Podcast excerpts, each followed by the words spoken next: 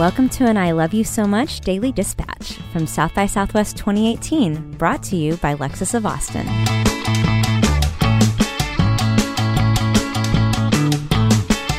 This is Addie Broyles at Tom's Coffee on South Congress with some very special guests. We have Brent and Josh from Beekman 1802. If you aren't familiar with them, they were the stars of the fabulous Beekman Boys, which is how I first discovered them.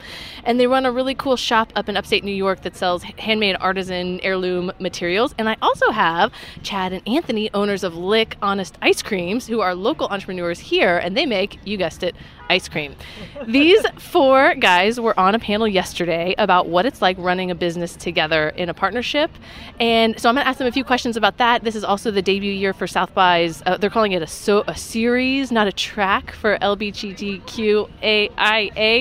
Um, so we'll get into a little bit of, uh, you know, South by, and, and uh, this is Brent and Josh's first time here. So I guess let's start there. Uh, you guys have been to Austin several times. What are your impressions of this crazy festival? Oh my God, so, it's, it's insane. You hear about it all the time, South by Southwest, but you don't really until you're here, you don't know what it is. And now I know that it's actually a festival where they try to give away alcohol. I think, you know, it's like everywhere you go, they're like a free drink. We're like, no, we're going to. Do you want two? okay.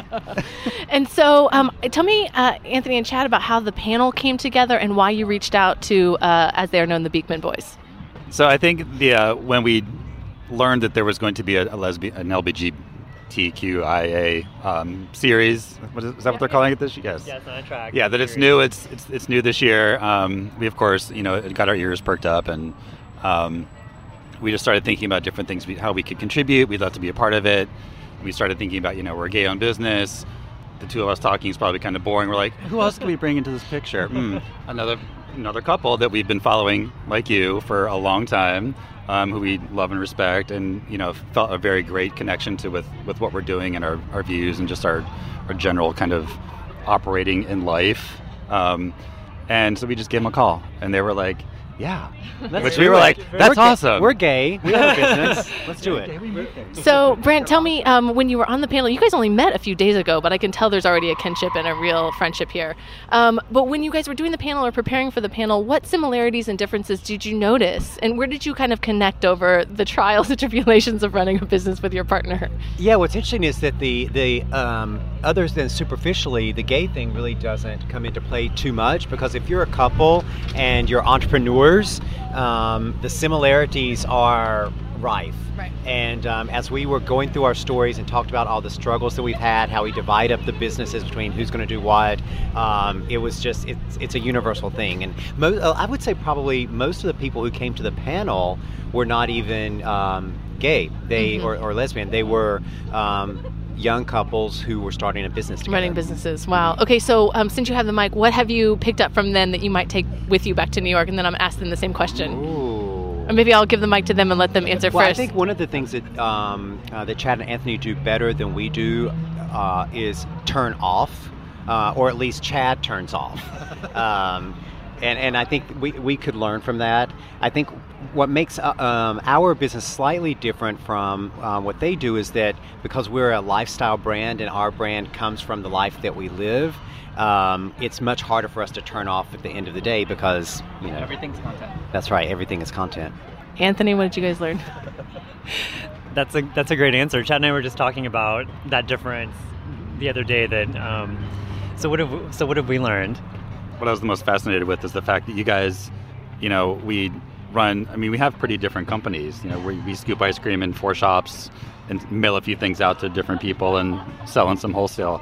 You guys have a completely like you know international, completely you know multi-revenue, multi just category brands. But the way we think and the way we started is very is so similar. It was, yeah, it was a pleasant surprise actually. Yeah, I actually think that was a big thing that the audience took away yesterday was. Um, it's more not that you're going to get any tips about how to run a, a, business as a couple. I mean, we try, but the main thing everyone was like every time we said something, they were just nodding their heads. Yeah, so it's kind of that affirmation because it, it is a rarity to own a business as a couple. So it's that affirmation of, oh my God, okay, we're doing it either as right as everybody else or as wrong as everybody else.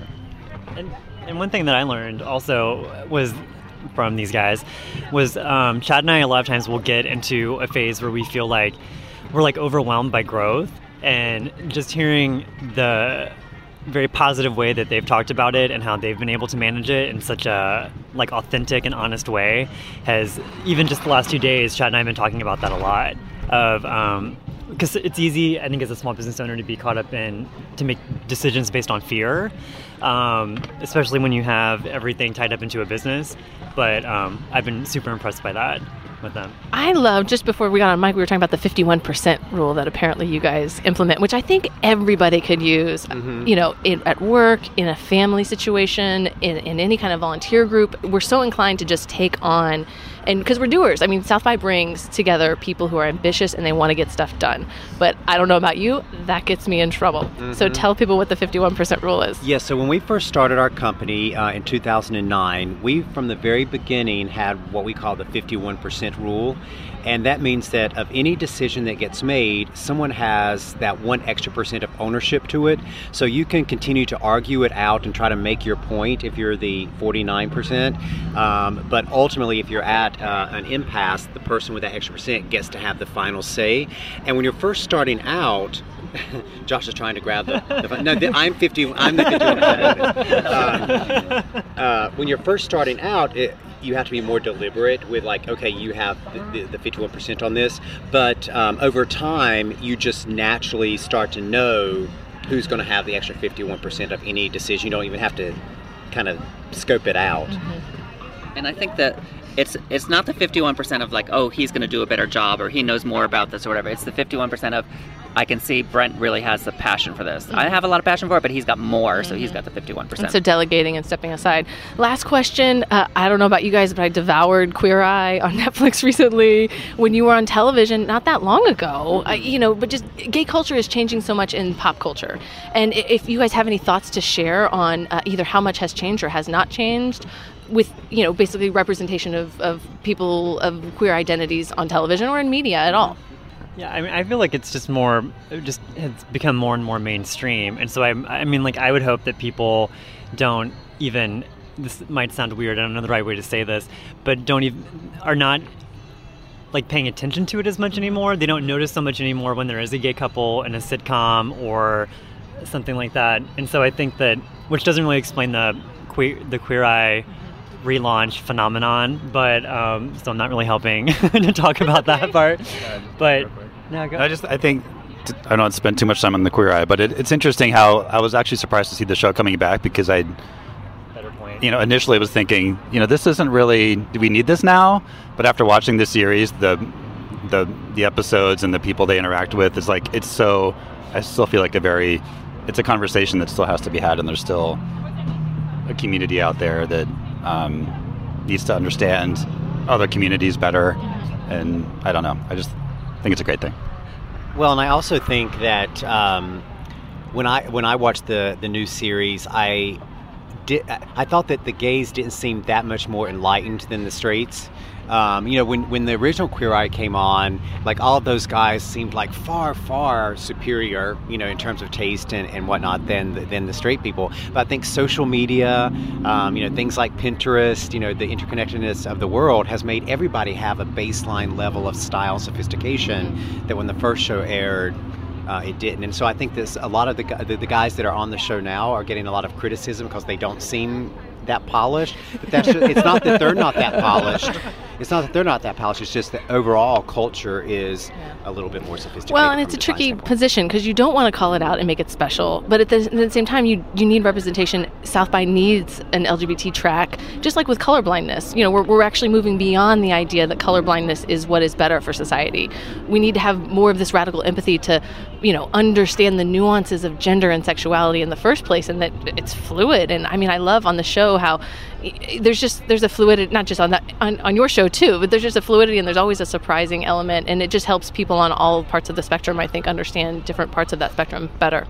and I, you know, Brent and I, we were the we were the first um, real gay couple, like actual a couple on television, um, and act, you know, in their own show. It was so, but we never ever talked about being gay Yeah. on the show itself. And and we, you know, we attended some panels on activism yesterday, which were wonderful, and there were th- these great young people doing amazing things.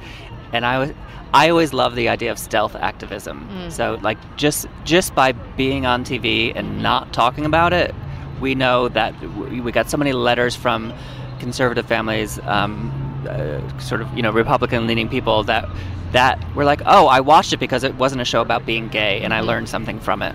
I love it. Well, thank you guys so much for joining me today. You're going to go scoop out a bunch of ice cream, meet a bunch of fans, sign some books. Enjoy the rest of your time here. Thanks, Thanks, for coming by.